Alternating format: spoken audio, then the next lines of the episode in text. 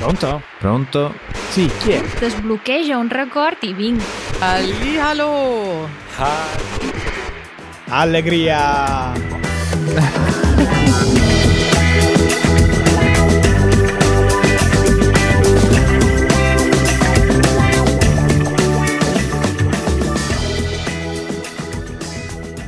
E a questo punto direi buongiorno. buona questa, buona questa. Buongiorno e non buongiorno. Perché cade questa U? Eh, non, è, non è un errore, non è un errore, è semplicemente un accenno a una sezione che arriverà a breve, ma per ora Dove eravamo rimasti? dove eravamo rimasti? Non so, io sono seduto qui da, da un po'. Tu dove eri rimasto? cioè, mi vuoi dire che tu sei seduto lì dalla settimana scorsa? Eh sì, non mi sono mosso da qui. Mamma mia. No, Matteo, volevo soltanto dire, così mi hai preso a freddo, siamo subito Eh. entrati nel cuore Sì, della sì, puntata, subito, è vero che subito. abbiamo tanto di cui parlare, ma io volevo dirla una frase Va bene, va bene. e volevo dire che io ho detto allegria, e voglio spiegarla, perché è un po' il filo conduttore di questa puntata. Si vede, siamo tutti molto allegri. Sono così allegro che non riesco a stare fermo con le mie mani e clicco le cose da bravo DJ inesperto. Per te, eh, diciamo, allegria ma anche fretta, Fretta, sì. e invece per me allegria ma calma. Una- ah, sì, è che qua fa freddo e, e quindi devo muovermi per evitare di, diciamo, congelarmi. Facciamo così, siamo già nella prima sezione. Eh? Allegria, perché la prima sezione è allegria e dove eravamo rimasti? Perché dove eravamo rimasti stiamo parlando dei nostri patroni, dei santi. Ah, ok, per un attimo ho fatto confusione Ah, patroni ah. con i sostenitori del nostro progetto. Eh, in realtà mh, in inglese si tra- traducono nella stessa maniera. Sì, Patreon in italiano avrebbe una traduzione più corretta in mecenate, Concordo. ovvero qualcuno che sostiene la tua arte, le tue creazioni con eh, bitto, alloggio oppure denaro. È una figura che eh, era molto in voga nel Medioevo quando, non so, i ricchi della città oppure i potenti sostenevano l'arte, quindi gli scrittori, i poeti, gli artisti e quant'altro. Ma in questo caso parliamo di santi. Avete fatto questa settimana un bel video sui santi patroni delle varie città eh, italiane e Mhm. c'era anche un San Matteo. C'era anche un San Matteo che per me è sempre stato un santo abbastanza controverso. Perché? Perché? Perché San Matteo è mm, il patrono di Salerno. Mm? e Salerno e Napoli hanno da sempre un po', diciamo come dire, sono come l'Italia e la Francia, non lo so, sono troppo vicine, due città grandi vicine, non corre buon sangue tra, tra le due città. Eh, io, vabbè, non esagererei. Vabbè, sempre in maniera sì, goliardica. C'è Sì, una rivalità sì, sì, campanilistica, come ce ne sono tantissime all'interno delle regioni italiane. Sopra- penso, non so, alla Toscana in cui eh, Firenze, Pisa, Livorno e quant'altro si scannano. Però, insomma, l'Italia è piena di queste rivalità, è dovuto un po' alla storia spezzettata del- dell'Italia e delle singole regioni italiane, quindi con i comuni che combattevano con- l'uno contro l'altro per la ricchezza e il potere nel- nel- nella regione. Sì. Ma torniamo all'allegria, Matteo. Abbiamo detto San Matteo, quindi patrono di Salerno, ma io ho sentito anche un San Nicola, patrono di Bari, protettore di Bari. sì. E San Nicola uguale allegria, no? San Nicola vuole molta, moltissima allegria perché San Nicola verso eh, il 25 dicembre si veste di rosso e mette un barbone. Eh sì, San Nicola è la figura originaria dalla quale nasce Babbo Natale. San Nicola in realtà non è italiano. No, San Nicola è un santo turco che era protettore dei bambini in quanto una leggenda narra che salvò tre fanciulle dalla povertà gettando attraverso la finestra delle monete d'oro. Uh, ma durante il periodo del Medioevo questi crociati italiani vanno a recuperare la salma uh, di uh, San Nicola per evitare che cadesse nelle mani dei musulmani. Le portano in Italia e costruiscono una basilica intorno alle spoglie del santo a Bari. Degli altri crociati, questa volta veneziani, eh, vanno anche loro in Turchia, scoprono che non tutte le ossa del santo erano state recuperate, raccolgono queste ossa più piccoline e le portano a Venezia. Quindi il corpo di San Nicola oggigiorno è un po' distribuito tra eh, Bari, dove c'è il grosso del corpo e c'è, insomma, dove eh, il santo è diventato anche il patrono della città, e Venezia. È una cosa un po' macabra questa. Non so. eh sì, ma questa è una cosa molto ricorrente, no? Le reliquie dei santi nel Medioevo, c'era tutto un, un, culto attorno mm, a queste, mm. questi resti. Però il viaggio di San Nicola non, non finisce lì, perché San Nicola viaggia un po' attraverso le tradizioni, attraverso le, le latitudini e uh, in Olanda si eh, trasforma in Sinterklaas che a tutti gli effetti festeggiato il 6 dicembre, lo hanno detto anche nel, nel, vostro video, ma c'è una prima trasformazione. È un vescovo, perché San Nicola era un vescovo, vestito di rosso, ma in questo caso gira per la città in una parata e distribuisce doni ai bambini. È questa versione che poi gli olandesi porteranno in America e dove ci sarà l'ulteriore passaggio da Sinterklaas a Santa Claus mm. che è il nostro Babbo Natale. Che poi verrà vestito eh, di tutto appunto dalla Coca-Cola, giusto? E eh, questo è, una, è un falso eh. mito. Oh no! Nel senso che Babbo Natale in questo passaggio eh, Europa, Stati Uniti perde gli abiti religiosi e aggiunge quelli la- laici, quindi abito mm-hmm. rosso, stivali, cappello. E poi ci sono le illustrazioni che già lo rendono famoso con il suo vestito rosso.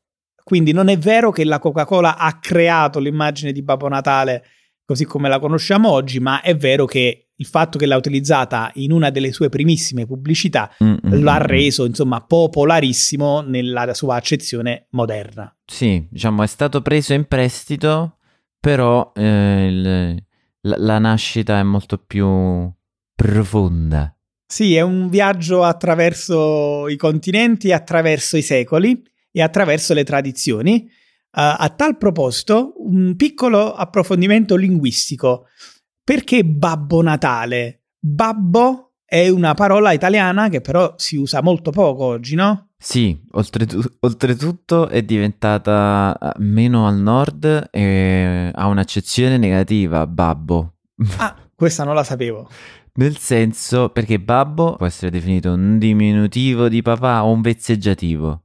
Sì, sono due parole simili per dire la stessa cosa. Poi i bambini qui, le famiglie scelgono se i, i papà si chiamano papà o babbo. Ad esempio, io chiamo e mi faccio chiamare papà, ma ad mm-hmm. esempio mia moglie, suo padre, le, lo ha sempre chiamato babbo. Mm. Eh, e qui non so perché, o sono io che ho questa, diciamo, strana percezione o qua ogni tanto qui intendo al nord, nel nord Italia, viene usato come, come, come a dire il nostro babà. Mm, stupidotto. Mm. Questa non, non, la sapevo, devo dire la verità. Sapevo che eh, c'è la doppia scelta in Italia tra papà e babbo e che la mm-hmm. maggioranza sceglie papà. Mm-hmm. Babbo invece è molto molto comune in Toscana, è una delle tipiche parole toscane. Sì, sì, sì, sì, sì. Anzi, lì penso che sia molto più usato di papà. Sì, credo che lì la maggior parte usi, usi babbo. babbo. Uh, una delle prime cose che mi viene in mente eh, eh, pensando alla Toscana in termini di parole è babbo, mi babbo, sarebbe sì. mio papà, e l'altra è Coca-Cola. con questa pronuncia con la C aspirata che io avrò fatto sicuramente malissimo, che è uno dei tratti della pronuncia toscana. Vero, vero. Quindi, come tanti santi, possiamo dire che San Nicola è italiano per adozione. Sì, sì. Come, come tanti altri, diciamo, personaggi in Italia vengono adottati divenendo a tutti gli effetti italiani. TV. Ah, di chi stai parlando? E sto parlando di buongiorno. Adesso finalmente possiamo svelare perché è stato detto buongiorno e anche allegria, perché stavamo parlando di Mike Bongiorno, uno dei personaggi più grandi della televisione italiana. Sì, il grandissimo Michael Michele, ma per tutti Mike. eh, buongiorno, e si può dire che in realtà la televisione italiana è nata con lui, è uno dei padri fondatori della televisione eh, italiana, anche se lui, italiano di nascita, non lo era. No, lui era un italiano di, di cognome. Sì, diciamo che è italiano a tutti gli effetti perché? Perché lui nasce negli Stati Uniti, ma nasce da famiglia italo-americana. Poi all'età di 5 anni, a seguito della crisi del 1929, la sua famiglia si ritrasferisce in Italia, per essere più precisi, in Lombardia e quindi lui poi eh, praticamente quasi per il resto della sua vita resterà in Italia. Piccola parentesi, partecipa alla guerra, Mhm. alla seconda guerra mondiale come partigiano, quindi contro le forze fasciste e naziste, e viene anche catturato e sta per essere fucilato quando il soldato tedesco trova il suo passaporto americano e questa cosa gli salva la vita perché un prigioniero americano, mh, è brutto dirlo, ma aveva un peso specifico più alto e quindi verrà poi utilizzato dopo mesi di prigionia come scambio. Quindi scambio di prigionieri e eh, Mike Bongiorno si vede la vita salvata e dopo la guerra si trasferisce negli Stati Uniti dove com- continua a lavorare in realtà nei media Mhm. eh, finché poi il richiamo eh, per eh, la sua seconda madrepatria cresce, si ritrasferisce in Italia questa volta per sempre dove comincia a tutti gli effetti a fare trasmissioni televisive. E diciamo, creando anche... o crean- questa, questa è una domanda, diciamo, per te. L'ha creata la tipologia di televisione che poi fa, cioè i quiz, o l'ha importata? E le- la risposta giusta è la seconda, nel senso che non è un qualcosa, come spesso accade in televisione, soprattutto in Italia, eh, l'idea non era eh, originale, sono format stranieri che poi vengono importati e insomma aggiustati a seconda dei gusti del, del pubblico locale. In particolare il suo primissimo eh, show, che eh, ripetiamo parliamo di eh, quiz a premi, è un, uh, una ver- la versione italiana di uno show americano che a sua volta era la versione americana dell'originale francese.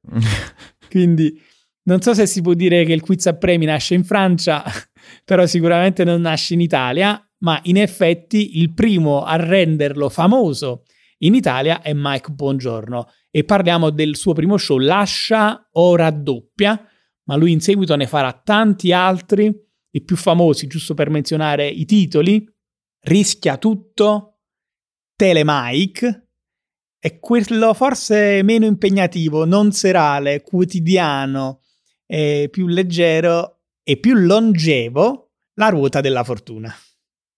che diciamo è quello per il quale è più ricordato da un certo punto di vista, nel senso che ovviamente ci sono, eh, come dire, quelli importanti, però la ruota della fortuna è, è una cosa che entrava, è entrata così tanto nelle famiglie italiane, come dire, co- come il caffè, diciamo.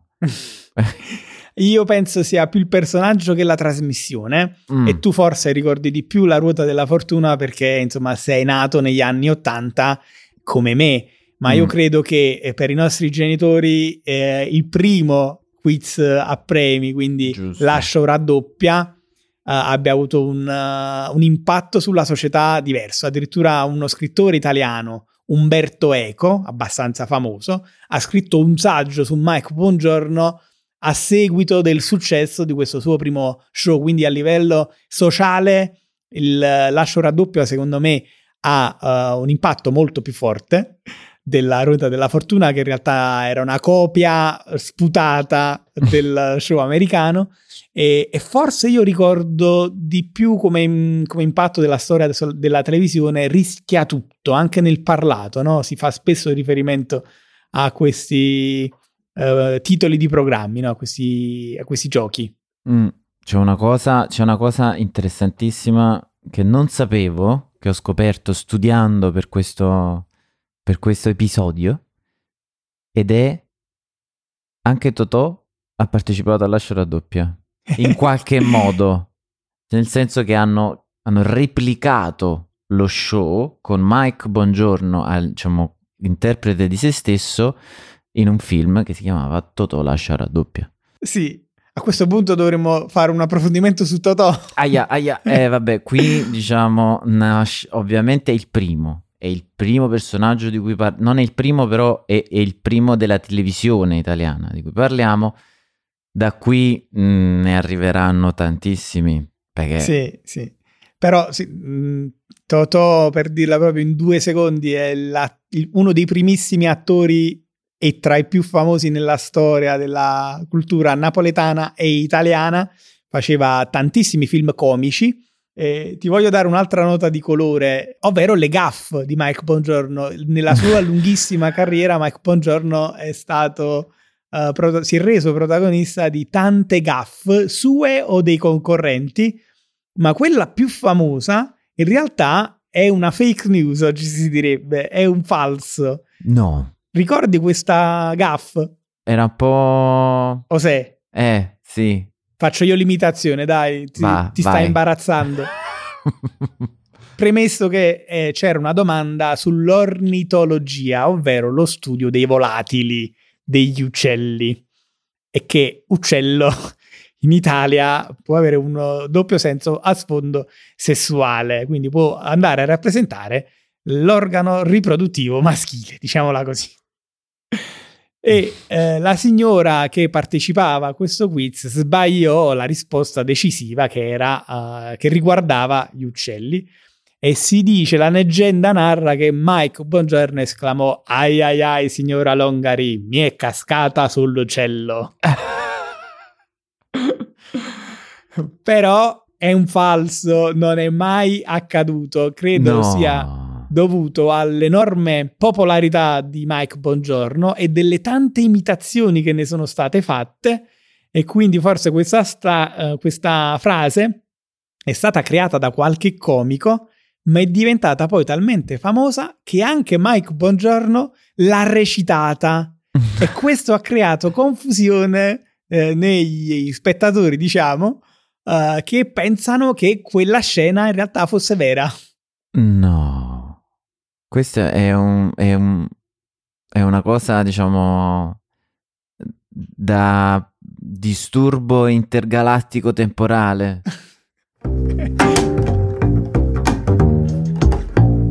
Cosa è successo questa settimana? Ancora allegria, io direi. Eh, tanta, tantissima allegria. Hai visto magari in televisione quello che è successo questa settimana? Questa settimana in televisione, anzi ti dirò, l'ho vista al bar, mm. um, però il Marocco è passato in semifinale ai mondiali del Qatar. Eh sì, fantomatici mondiali che noi seguiamo con un occhio sì e un occhio no. Esistono, sono reali, si stanno svolgendo e per la prima volta una nazionale eh, africana ha accesso alle semifinali di un mondiale, quindi un evento storico un intero, non solo paese in festa, il Marocco, ma tutto il mondo arabo, incluso il Qatar che ospita eh, la manifestazione, e anche tutta l'Africa. Quindi c'è praticamente mezzo mondo che tifa Marocco, a questo punto ti dirò anche io, e eh, non solo, ma abbiamo visto le scene di eh, eh giubilo, le scene di eh, esultanza, non solo in televisione, ma anche nelle nostre città. Sì, sì, perché la comunità marocchina è una, mm, diciamo, una delle più grandi in Italia e ti confermo che anche qui eh, al Duomo era, era festa grande. È stato, è stato un piacere, è stato bello perché insomma, diciamo,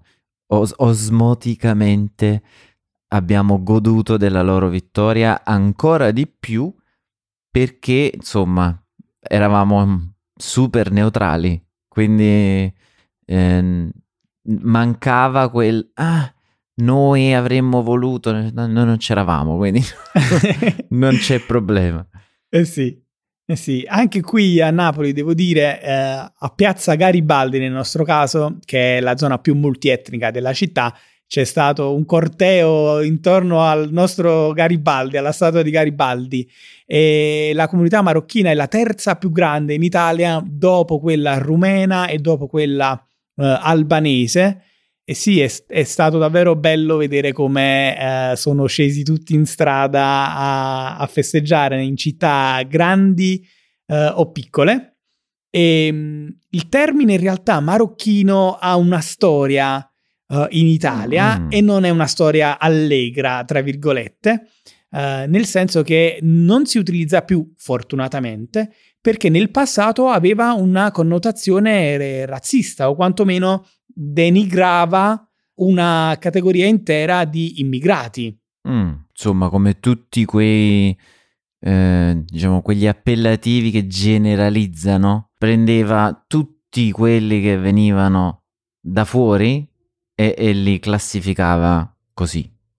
Sì, era dire marocchino qualche anno fa, era dire eh, praticamente extracomunitario o africano mm-hmm. in genere e non va assolutamente bene. Fortunatamente questa parola di fatto è uscita dal, dall'uso comune e poi forse anche dal vocabolario. Faceva il paio spesso con un'altra parola, vucumpra, che eh, era insomma il verso a questi venditori ambulanti che vendevano della merce per strada. Oggi non è accettato utilizzare nessuno dei due, credo eh, si usa giustamente la, l'accezione, eh, scusami, la formula venditore ambulante. Mm-hmm. Eh, quindi, insomma, su questo facciamo progresso. Bene, direi. E nulla, spero che questa allegria marocchina possa uh, continuare. Eh, insomma, mi piacciono queste storie da un po' da Cenerentola che sembra non avere nessuna chance, ma che poi possono persino sognare di vincere il mondiale. Matteo, ma marocchino, se mm-hmm. non sbaglio, è anche un caffè. E sì, è un caffè, è un caffè con il cacao e macchiato. Penso. È uno dei miei preferiti, devo dire la verità. Ah, allora, allora questa la devi spiegare bene tu perché adesso ti, ti do questa notizia e ti farà svenire visto che è il tuo preferito, io non ho mai bevuto un marocchino in vita mia. Allora, io devo essere onesto, non sono un esperto di varia- varietà del caffè, nel senso Vabbè, che però... in realtà il mio preferito, lo sai, è, è l'espresso classico. Sì. E alcuni bar, uh, o forse io, fanno confusione tra il marocchino e il brasiliano. Ah. Mm. Eh, vabbè, ma per te cos'è un marocchino? Per me il marocchino è un eh, caffè espresso macchiato con della polvere di cacao sopra. Ah, ok. Credo sia questo. Sì, sì, penso di sì. Ma ti faccio un'offerta che non puoi rifiutare per citare un famoso film italo-americano e ti direi andiamoci a studiare le differenze tra caffè marocchino e caffè brasiliano nel nostro after show mm. e ce li gustiamo. Ah, mi sembra un'ottima cosa perché sono molto curioso perché più o meno mi trovo col marocchino, ma adesso il brasiliano, diciamo, ha acceso la mia curiosità e la golosità, quindi andiamo subito a provarli entrambi. Ok, allora ci vediamo di là. Uh, a tutti gli altri ricordiamo che per avere accesso a questa man- fantastica sala VIP del caffè, um, insomma, basta far parte eh, della nostra comunità. Uh, il link lo trovate in descrizione come sempre, ma in realtà è molto semplice. Ed è? In che senso ed è? E non abbiamo un link diretto per accedere alla nostra comunità. www.easyitalian.fm Perfetto, così è perfetto. Tu se- sei entrato troppo nel, tu sei entrato troppo nel, diciamo, nel personaggio di Mike Buongiorno È vero. e io non sono entrato abbastanza nel personaggio del concorrente. O, o forse lo sono entrato troppo e quindi sono distratto e un po' teso. Ti puoi rilassare anche Ok. perché Eh. non si vince nulla No, in questa competizione. Però devo essere onesto, a me piace. Secondo me in un'altra vita io facevo il conduttore dei quiz a premi. Sì. Ma allora ti sfido. Dobbiamo nell'anno prossimo, durante l'anno prossimo, fare una puntata in cui tu prepari un quiz per me e un personaggio, diciamo, a nostra scelta, un invitato. Ci sto, Mm. anche se quello che non sai è che in realtà io più di una volta mi sono iscritto come concorrente a Ah. uno di questi quiz a premi. Eh ma beh, non dirò altro se Ah. non nella nostra sala VIP. Quindi Andiamo, venite a andiamo, sentire andiamo, queste storie nascoste. Ciao a tutti! Ciao.